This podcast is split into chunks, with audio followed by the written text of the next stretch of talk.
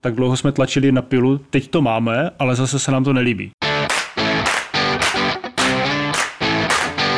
Babylon Brusel, podcast ze zákulisí Evropské unie s poradcem premiéra Petra Fialy Ondřejem Krutílkem.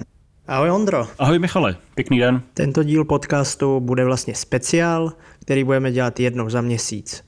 V tomto speciále se budeme věnovat monitoringu legislativy Evropské unie za uplynulý měsíc, dnes konkrétně od 1. února do 8. března 2023. Nebudeme ale rozebírat všechnu legislativu. Čemu konkrétně se, Ondro, budeme dnes věnovat? Já jsem chtěl probrat věci, které se v EU řeší a které mají bezprostřední dopad na život v jednotlivých členských státech, čili i v České republice. Mohli bychom tady řešit samozřejmě sankce EU vůči Rusku a obdobné, řekněme, velké věci, ale já bych rád tahle ta zhrnutí, která vlastně tak trošičku navazují na můj někdejší projekt EU Radar, kdy jsem to psal vlastně písemně, tak bych se chtěl soustředit hlavně na to, co má bezprostřední dopad na e, životy lidí v Česku. Bezprostřední dopad má určitě nová norma, která by měla e, schvalovat nulové emise CO2 pro nová auta a dodávky od roku 2035. Tak v jakém je to stavu a co to vlastně znamená pro nás? Je to teďka v takové zvláštní fázi, protože se o tom konci spalovacích motorů, jak se tomu běžně říká, v roce 2035 eh, v osobních autech a v dodávkách, tak eh, už se to schválilo na konci loňského roku eh, za českého předsednictví eh, s tím, že v letošním roce se to mělo už jenom eh, odsouhlasit na půdě Evropského parlamentu a na půdě Rady EU, čili členskými státy. To první už se stalo někdy v půlce února to druhé ještě ne, protože se probudili Němci a řekli, že ta cesta k elektromobilitě, což de facto je cesta k elektromobilitě, ne de jure, ale de facto, eh, tak že se jim tak úplně nepozdává a že by bylo dobré dát na výběr automobilkám, jakým způsobem toho bezemisního cíle dosáhnou a pokud by tak bylo možné dosáhnout i takzvanými syntetickými palivy, tak eh, by tu eh, eventualitu automobilky mít k dispozici měli. A o to se teďka hraje. V parlamentu odsouhlaseno a v radě zatím nikoliv, protože se tam utváří blokační menšina, která tlačí na to, aby ty syntetické paliva byly zakomponovány do toho finálního textu. Takže jinými slovy, konec spalovacích motorů to znamená pravděpodobně tak či tak a hrajeme o to, jestli bude moct být nejenom elektromobil, ale třeba vozidlo na vodík a tak dále. Taky, ale vlastně ta syntetická paliva e, jsou de facto náhradou e, ropné nafty nebo ropného benzínu, akorát se vytvářejí jiným způsobem chemickou reakcí, myslím CO2 a vodíku. Jejich výhodou je to, že eh, se vlastně na ně dá využít stávající infrastruktura, stejně tak i stávající spalovací motory, eh, ty, ty moderní nepochybně, ty trošičku starší, možná s nějakými úpravami. Takže jde o to, aby nejenom výrobci, ale současně i potenciální zákazníci měli možnost si pořídit takové auto, které jim bude vyhovovat. Ty jsi říkal, že Europarlamentem to prošlo, to vím, prošlo to poměrně těsně na poměry eh, Europarlamentu, tak eh, jaká panovala nálada po tom hlasování? 340 ku 279 a 21 se zdrželo.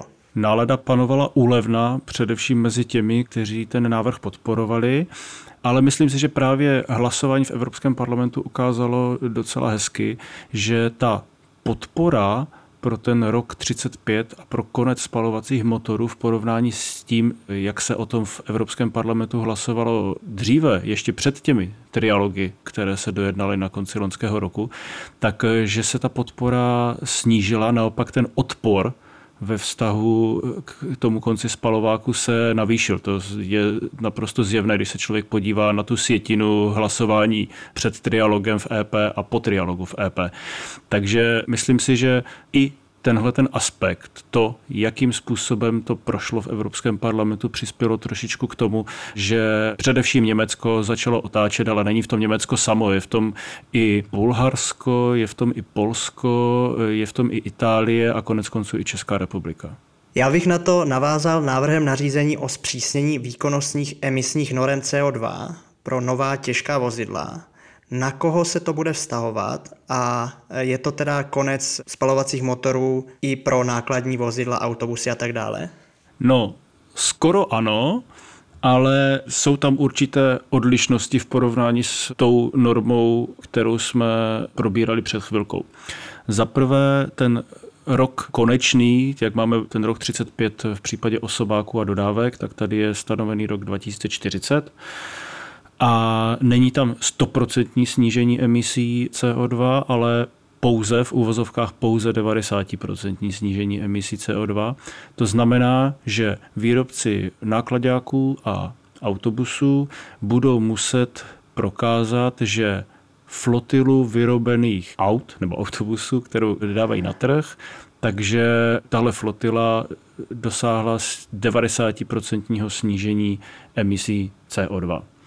Kdyby tam bylo těch 100%, tak by to znamenalo ten konec spalováku. Když tam těch 100% není, tak eh, je tam určitá možnost, jak se s tím dá hýbat.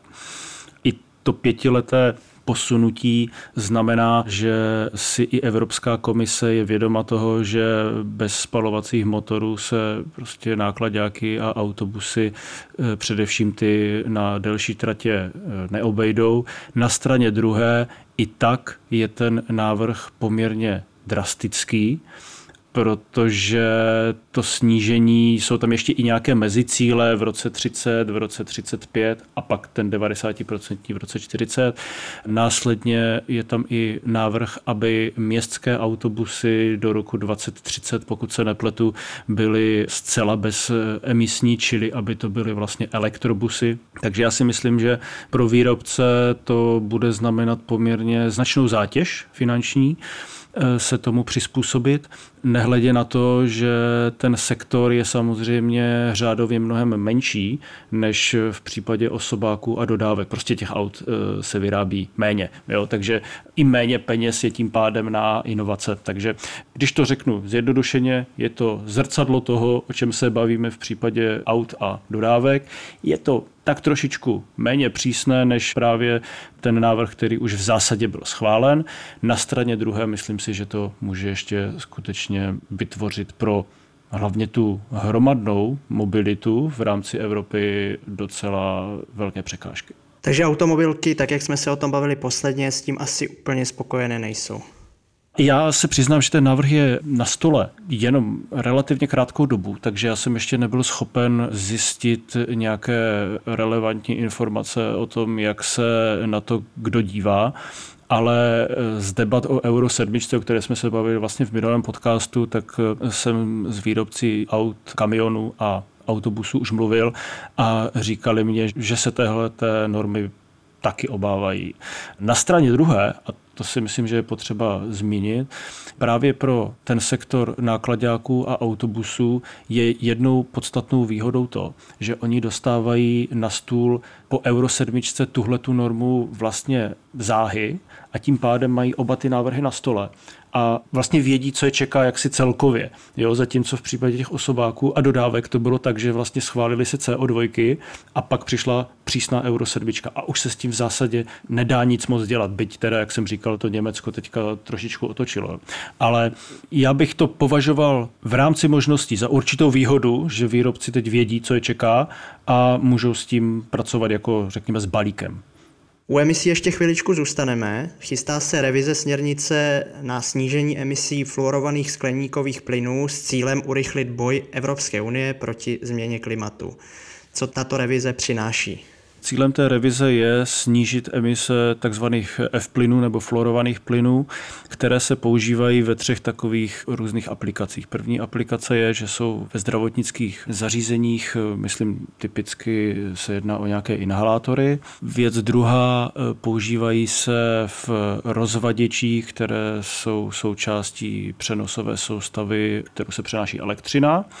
A potom, a to je ta majoritní aplikace, tak se používají v tepelných čerpadlech. A vlastně na první pohled by si člověk řekl, jaká je to vlastně blbost, nějaká jako technická norma, kde se omezuje používání něčeho, co se nám prostě nelíbí. Na straně druhé to má ale fakt docela zásadní dopady do našich snah derusifikovat evropskou energetiku a zbavit se závislosti na ruském plynu a ruské ropě, protože pokud chceme přecházet na tepelná čerpadla na straně jedné a současně e, výrobcům e, tak trochu hážeme klacky pod nohy v tom, co mohou do těch e, tepelných čerpadel dávat jako médium, tak ve výsledku se tak trošičku střílíme do vlastní nohy. Cílem bylo dosáhnout v tomhletom návrhu nějaké rovnováhy, balancu mezi tím, že na jedné straně chceme snižovat používání těch F-plynů ale zároveň nechceme omezit eh, přechod eh, řady domácností v EU na, na tepelná čerpadla. Podle mě se to v té variantě, která vzešla z výboru Envy, ne tak úplně povedlo ale není všem dnům konec. Bude se o tom ještě hlasovat na plénu Evropského parlamentu a už mám signály, že někteří výrobci už komunikují s poslanci v EP, zda by nepředložili ještě nějaký pozměňovací návrh, který by přece jenom ta pravidla trošičku víc rozvolnil, minimálně na začátku, než se najdou alternativy za ty F-plyny. Já jsem tady měl nachystanou otázku, vyhrává v Evropské unii ochrana klimatu oproti omezení závislosti na Rusku, ale to už mi trochu odpověděl. Jak kdy, jak kdy, ono je to vlastně neustálý boj, musím říct, jo? že vlastně nejde to říct jaksi unblock, jestli vyhrává to nebo ono, ale je potřeba u každého jednotlivého návrhu zvlášť posuzovat právě tyhle ty dva cíle a až poté se jaksi rozhodnout, na kterou stranu se přiklonit. Trochu odskočím od zelené politiky. Europoslanci prosazují v důsledku korupční kauzy ambiciozní změny. Jaké změny prosazují, ale možná prvně co se stalo vlastně v Evropském parlamentu, jaká kauza tam byla? Místo předsedkyně e, za socialisty Eva Kaili z Řecka byla obviněna z korupce a to v tom smyslu, že údajně dostávala peníze za to, že ovlivňovala rezoluce Evropského parlamentu a jejich vyznění ve vztahu ke Kataru. Zkrátka dobře, aby Katar vypadal v těch rezolucích lépe, než by za normálních okolností vypadal. A přišlo se na to, teďka je ve vazbě, někde jsem teď četl, že v té vazbě bude ještě nějakou delší dobu, přestože má, myslím, dvouletou dceru. A v důsledku téhleté kauzy se samozřejmě v Evropském parlamentu začalo řešit, jak omezit ovlivňování rozhodování Evropského parlamentu ze strany jakýchkoliv vnějších aktérů. Což je asi pochopitelné ve světle toho, co se stalo, zvlášť když to byla místo předsedkyně Evropského parlamentu. Na straně druhé si nejsem úplně jistý, jestli dává smysl prostě na základě jednoho konkrétního případu všechny házet do jednoho pytle a zpřísňovat ta opatření. Protože jedním z těch opatření, které, o kterém se mluví, je třeba i to, že by museli týmy europoslanců, čili asistenti, reportovat o tom, s kým se potkali s jakým lobbystou se potkali. Znovu opakuji, rozumím tomu, že, že to má jakési rácio, ale administrativně si myslím, že to jako bude, bude komplikovat vůbec tu práci a řada asistentů se prostě s nikým scházet nebude a tím pádem se vlastně omezí ten informační tok eh, z vnějšího světa sem do baráku a zase ven, což si myslím, že je pro přípravu legislativy prostě neblahé. My, my potřebujeme informace, myslím tím jako europoslanecké týmy, europoslanci jako takový, protože často nejsou schopni u těch eh, velmi specifických legislativních návrhů dohlédnout jejich důsledků a tak dále, takže potřebuji jako se v tom nějak zorientovat. A lobby prostě eh, není zprosté slovo, lobbysti nejsou zlí lidé z definice, samozřejmě jako všude jinde najdeš lidi, se kterými se výjít nedá, nebo chtějí dělat eh, něco nelegálního, tak to prostě je, ale naprostá většina těch, se kterými se člověk baví, tak jsou úplně normální reprezentanti nějakých legitimních zájmů a snaží se komunikovat s těmi, kteří rozhodují o pravidlech, které na ně mají dopadnout. Tak já to vidím. Já jsem právě v důsledku téhle kauzy nad tím hodně přemýšlel. Říkal jsem si i, že v prostředí České republiky má lobby obecně velmi špatnou pověst, že jo? Ale na druhou stranu, eh, co mě překvapilo, tak bylo to, jak Tomáše Zdechovského protahali různýma médiama jenom proto, že se s někým potkal a vlastně on, tak jak jsem to pochopil, tak se potkal právě proto, že potřeboval vědět, eh, jak nastavovat různé parametry a tak dále. Takže to asi není ten účel té směrnice nebo toho opatření. Eh, za prvé to nebude směrnice, to bude prostě uh, nějaký kodex, který se bude updateovat. To za prvé. Za druhé, já neznám přesně tu kauzu Tomáše Zdechovského, takže bych se k ní nerad eh, vyjadřoval. Já jenom chci říct fakt jednu podstatnou věc. Lobování k politice patří. Nejde se bez lobbystů obejít, zvlášť za situace, kdy uh, řada těch návrhů je tak specifických, tak konkrétních, tak detailních, že se v tom prostě jakkoliv vzdělaný člověk nemůže orientovat s výjimkou těch, kteří v tom jsou prostě každý den. A já bych jenom nerad, aby, tak jak si říká, že se někdy s vaničkou vylije i dítě, tak abychom tady na základě nějaké jedné konkrétní kauzy zpřísňovali pravidla úplně pro všechny, jak si unblock. Já si nemyslím, že je to nějaké systémové selhání, spíš si myslím, že je to prostě selhání eh, jednotlivce a tak by se k němu mělo přistupovat. V Evropské unii se přichystal průmyslový plán Green Dealu. Co máš k němu? Je to revoluční věc nebo už někdo přišel s podobným návrhem?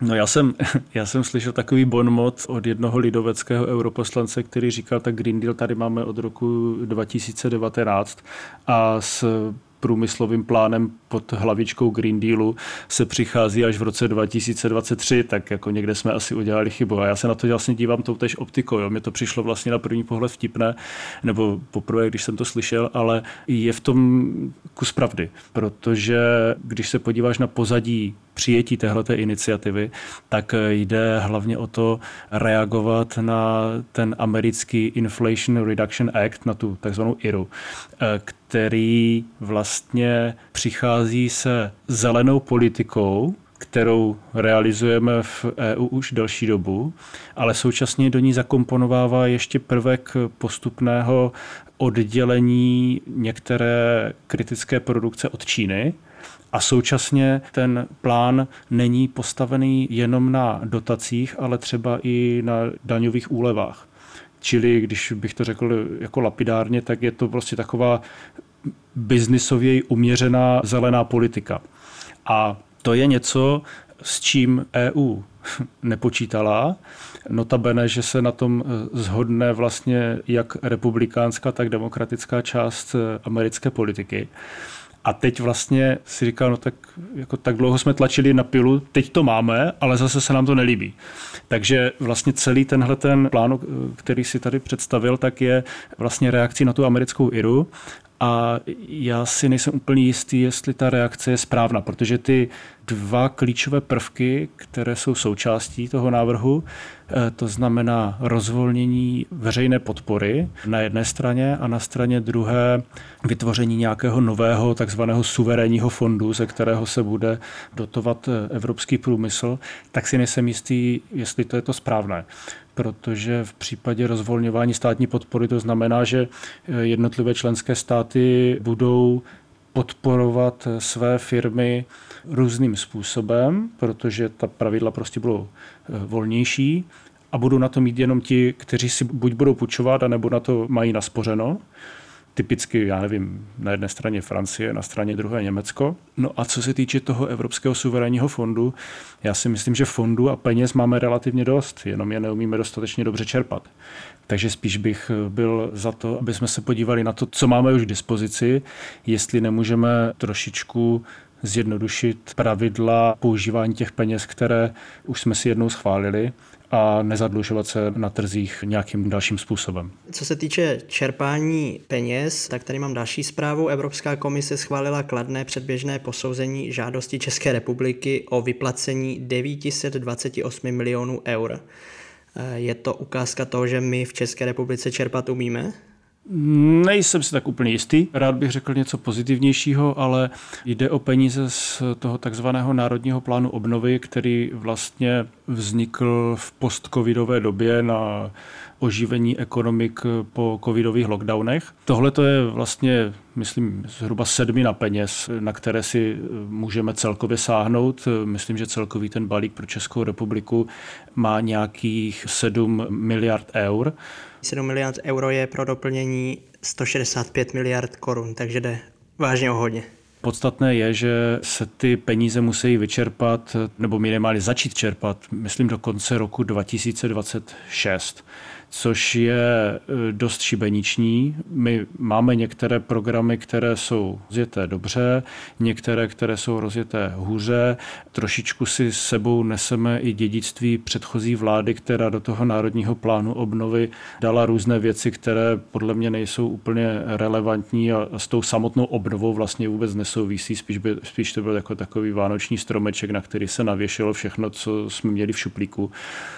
Takže tohle to jsou všechno věci, které mě vedou k trošičku střízlivějšímu hodnocení. Moc bych si přál, abychom ty peníze uměli využít, ale těch problémů na cestě je ještě relativně hodně. A na co teda ty peníze, které teďka čerpáme, těch 928 milionů euro, na co půjdou? Nedokážu ti říct přesně tady tyhle ty peníze, kam půjdou, ale obecně ten národní plán obnovy se i v souvislosti s válkou na Ukrajině mění a česká vláda jej chce trošičku updateovat a cílem je vlastně dosáhnout, už jak jsme se bavili před chvilkou, derusifikace české energetiky. Takže by to mělo jít do značné míry i na podporu právě obnovitelných zdrojů, jo, tepelných čerpadel, o kterých jsme ostatně mluvili taky a tak dále. Jo. Ale nejenom na to. Jo. Vím, že třeba jednou z těch věcí, které by se měly financovat, tak je i horkovod z Dukovan do Brna. Pokud se nepletu, tak právě je jednou z těch položek, které by měly být nově zakomponovány do toho národního plánu obnovy. Takže to spektrum aktivit je poměrně velké. Myslím si, že dává smysl ty peníze použít právě na eh, tyhle ty opatření, které vedou vlastně k diversifikaci zdrojů a snižování závislosti na Rusku, to nepochybně ano, ale říkám, jsou tam ta omezení časová, často i nějaké administrativní kapacity, které nám chybí, abychom to všechno zvládli úspěšně zprocesovat. Doufám, že se to všechno zvládne, ale vím, že určité limity tady máme. Europoslanci podpořili plány na celoevropskou digitální peněženku. Co to znamená? No, znamená to, že by lidé mohli mít, nemuseli, ale mohli, mít takzvanou digitální peněženku, kterou by se mohli prokazovat ve vztahu k veřejným orgánům eh, napříč EU tak tomu rozumím. Já přiznám si, že jsem se tomuhle návrhu úplně jako dopodrobně nevěnoval, ale moje představa laická v tuhle chvíli je taková, že když mám teďka v České republice třeba datovou schránku nebo přístupuju do portálu občana a v mobilu mám ten mobilní klíč i governmentu, tak bych tenhle ten mobilní klíč i governmentu mohl používat i k přístupu k veřejným službám kdekoliv jinde v Evropské unii. Což mi dává smysl za předpokladu, že to nebude povinné, že si to každý bude moci prostě buď zvolit, že ano nebo ne a zároveň, že bude zajištěna dostatečná bezpečnost eh, dat těch uživatelů, kteří se proto rozhodnou. Já bych to možná trošičku, byť to možná kulhá, přirovnal k někdejší debatě o covid pasu, jak se řešilo, že jak to celé bude fungovat a kdo co bude mít v té tečce a tak dále, tak eh, v zásadě na unijní úrovni se řešilo jenom to, aby to bylo po technické stránce všechno dobře nastaveno, aby to bylo interoperabilní, aby si každý eh, členský stát mohl vytvořit eh, nebo nechat vytvořit aplikaci do mobilu podle svého gusta, ale aby se to prostě mezi sebou vzájemně nebylo a naopak, aby to spolu mluvilo. Tak tomu rozumím i v případě té elektronické peněženky a pokud to tak bude, tak eh, já s tím nemám vůbec žádný problém, naopak bych to, naopak bych to velmi podporoval. Mimochodem, já když eh, jsem v Česku a v Belgii se chci přihlásit k nějaké službě, pro kterou je potřeba elektronická identita, tak několikrát jsem to zkoušel a narazil jsem hned, když to po mě chtělo telefonní číslo, chtělo to po mě belgické telefonní číslo, které já nemám, no takže jsem bez identity.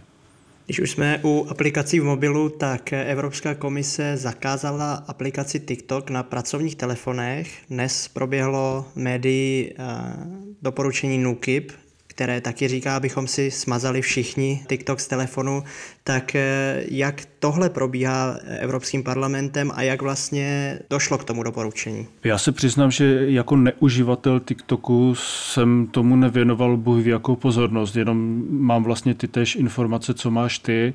Pokud jsou tam nějaké bezpečnostní pochybnosti, tak já bych to, co si zmínil, jenom podpořil, protože si nemyslím, že bychom měli posílat do Číny data, které tam posílat nechceme. Tak, takhle jednoduché to je. A asi bych apeloval na všechny, kteří TikTok používají, aby v tomhle případě byť můžou třeba mít ve vztahu k eh, státní správě a, a úřadům nějaké, prostě nemusí je úplně tak jako brát, že jo, za všech okolností, tak v tomhle případě já bych Nukibu věřil. A stejně tak si myslím, že co má TikTok dělat na pracovních telefonech pro boha. Jo, myslím si, že prostě pracovní telefony jsou pracovní nástroje a je v kompetenci těch příslušných eh, institucí svým zaměstnancům říct, co z pracovním mobilu, které jim třeba i platí, mít mohou a nemohou. Tam se dostáváš do té situace, že některé ty instituce měly TikTok svůj, takže některý třeba marketáci mohli mít v rámci mobilu TikTok a teďka by ho teoreticky mít neměli, ale to nemusíme nějak moc rozebírat. Jenom jsem se chtěl ještě k tomu zeptat, protože v Americe se chystají návrhy zákonů, které by v konečném důsledku mohly znamenat konec TikToku na celém území Ameriky. Tak něco takového v Evropské unii nebo v Evropském parlamentu si neslyšel. To jsem zatím neslyšel, takhle extenzivně k tomu zatím ještě nikdo nepřistupoval, ale nemohu vyloučit, že se ta debata určitě otevře, protože TikTok rezonuje a pokud skutečně je to takové bezpečnostní riziko, jak se říká, jak říká i NUKIP, no tak ta debata je nepochybně legitimní.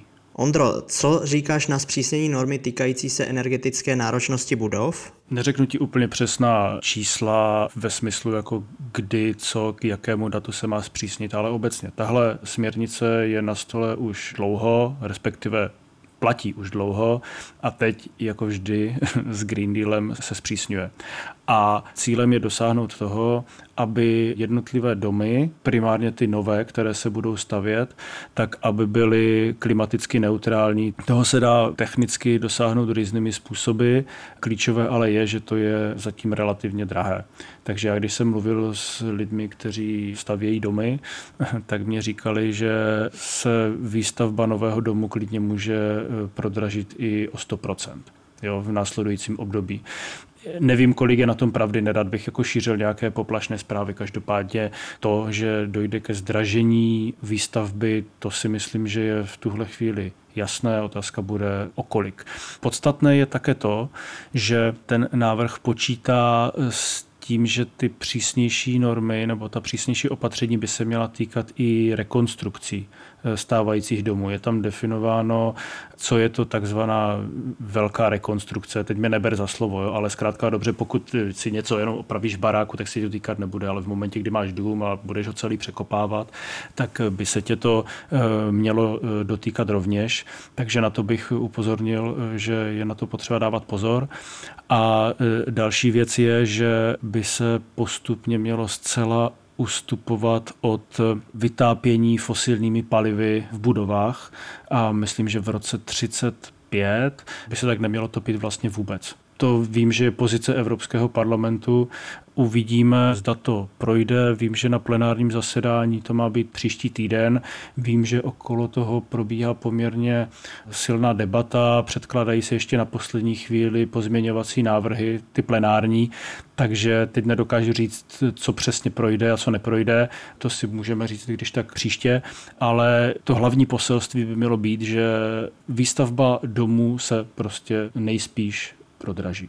Teďka mi napadla ještě jedna věc. Ono to vlastně dává smysl, aby budovy byly co nejúčinnější, bez ohledu na to, jestli to přispěje nebo nepřispěje k cílům Green Dealu. Protože pokud si postavíš dobře barák, který bude energeticky účinný, tak samozřejmě potom jeho provoz máš adekvátně levnější ale problém je v tom, že ta vstupní investice je poměrně vysoká. A vlastně ta norma nedává možnost mezi tím vybrat si levnější stavbu s tím, že budu mít dražší provoz, anebo naopak vybrat si dražší stavbu s tím, že budu mít provoz potom levnější. To si myslím, že je vlastně dost podstatné. Já bych jako nerad vlastně říkal, že, že ta norma sama o sobě je celá špatně. To, to jako není. Jo? Jenom tak, jak je zvykem v řadě unijních návrhů, tak se sází všechno na jednu kartu a nedává se možnost volby. Další otázka se týká zdravotnictví. Rada přijímá opatření ke zmírnění rizika nedostatku zdravotnických prostředků. Chápu správně, že zdravotnické prostředky jsou i léky? No, to je dobrá otázka, člověče, ale takový expert na to nejsem, ale obecně vzato. Jo, v tomhle případě to je fakt strašný šlendrián, tahle ta norma. Ne to, že se to teďka posouvá, ale obecně ta původní. Vysvětlím jednotlivé zdravotnické prostředky, všechny, co se používají, tak musí procházet nějakou certifikací, která se buď při uvádění na trhu, nebo potom v průběhu času ta certifikace má nějakou omezenou platnost, tak se musí obnovit. A už během covidu, když se tahle ta norma už byla přijata, tak se zjistilo, že ty certifikační autority, které by tak měly činit, tak nejsou schopny to dělat v požadované kvalitě, v požadovaném čase tak se účinnost toho opatření posunula. Teď se to posouvá, myslím, buď po druhé, nebo snad dokonce po třetí. To znamená, že se přijal vlastně e, zmetek, který není možné použít v praxi. Já samozřejmě kvituju, že se ten odklad znovu udělil, protože v opačném případě by vlastně nebylo možné některé zdravotnické prostředky na trh vůbec uvádět a tím pádem by nebyly k dispozici a tím pádem by hrozil jejich nedostatek. Ale jenom jsem tím chtěl upozornit na to, že když se přijme něco velmi horlivě a nedívá se nalevo napravo, tak to může mít tyhle ty důsledky. U těch léků jde jako trošičku o něco jiného, ne o jejich samotnou certifikaci, ale i kdyby tomu tak bylo teda, jo, a říkám, nejsem na to expert. U léku jde spíš o to, že se vyrábějí v zemích, na které my nemáme tak úplně vliv a nejsme schopni potom v případě nějakých krizových údobí flexibilně zajistit její výrobu tak, aby skutečně na trhu byly. A poslední otázka se týká silničního balíčku. To je balíček, který by měl upravovat eh, jednak podmínky pro řidiče, ale i vymáhání deliktů. Tak co vlastně konkrétně přináší? Do těch věcí je tam povíc. Já jsem si jako řidič po Evropě všiml hlavně toho, že by se mělo rozšířit spektrum deliktů, které se budou dát přes hraničně vymáhat. Často dostávám pokuty na německých dálnicích za rychlou jízdu a to, to platím fakt jako poměrně pravidelně, vždycky v řádu několika jako desítek eur. Jsem na sebe naštvaný, že jsem se neudržel, ale prostě to je život. A teď by se mělo rozšířit spektrum těch přestupků, které by se daly takhle přeshraničně vymáhat. Ten seznam si teď nepamatuju z hlavy, ale, ale je jich mnohem víc. Myslím, že teďka máme nějaké čtyři, že máme tam právě rychlost, máme tam, myslím, nepoužívání pásů a ještě něco dalšího. Fakt jako nerad bych se tady do toho zapletl. A myslím si, že jako obecně vzato pro bezpečnost silničního provozu je asi dobře, když se člověk chová dobře, nejenom ve svém domovském státě, kde je na něj dobře vidět, ale i v EU jako celku, zvlášť když můžeme cestovat v rámci Schengenu, kde se nám zlíbí. Na straně druhé je to trošičku tak jako byč i na jednotlivé členské státy. Má fakt zkušenost, že Němci jsou schopni tu pokutu poslat do třeba měsíce. Nejsem si jistý, možná někdo, kdo nás poslouchá, tak to ví, jestli tak činí i Česká republika ve vztahu k cizincům. Já bych chtěl, aby to tak bylo, protože někdy, někdy je na silnicích docela dost nebezpečno. Ale to už záleží samozřejmě na tom konkrétním státě. To už jako je na něm, jestli si chce nechat utíkat peníze nebo ne z těch pokut. Jo. Co je tam potom eh, podstatné, že by se měly sjednotit podmínky odebírání řidičských průkazů, jinak řečeno, aby ti, kteří přijdou o řidičák v jedné zemi, aby o ně nemohli požádat v jiné zemi. To znamená, že by se mezi sebou členské státy měly informovat navzájem.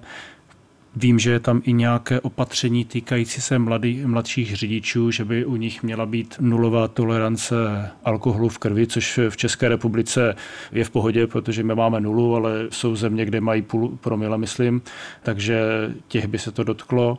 Těch položek je tam docela dost. Já si myslím, že, a znovu to zopakuju, s ohledem na bezpečnost silničního provozu eh, řada těch návrhů dává smysl a myslím, že i Česká republika se k ním právě takhle staví. Záležet bude potom na detailech detailech vyjednávání a na tom, kam se to posune i třeba v Evropském parlamentu, jestli ten výsledek nebude příliš drakonický pro účastníky silničního provozu. Já doufám, že ne a že z toho vyleze nějaký rozumný kompromis, se kterým budeme dokázat žít. Já tě doplním, je tam i možnost složit zkoušku a začít řídit s doprobodem v 17 letech a to jsme my v novém zákoně o silničním provozu už dostali do zákona, takže jsme připraveni. No tak pecka, tím lépe. Tak jo, díky moc za rozhovor a budu se těšit příště. Já taky. Hezký zbytek dne, Michale. Ahoj. Ahoj.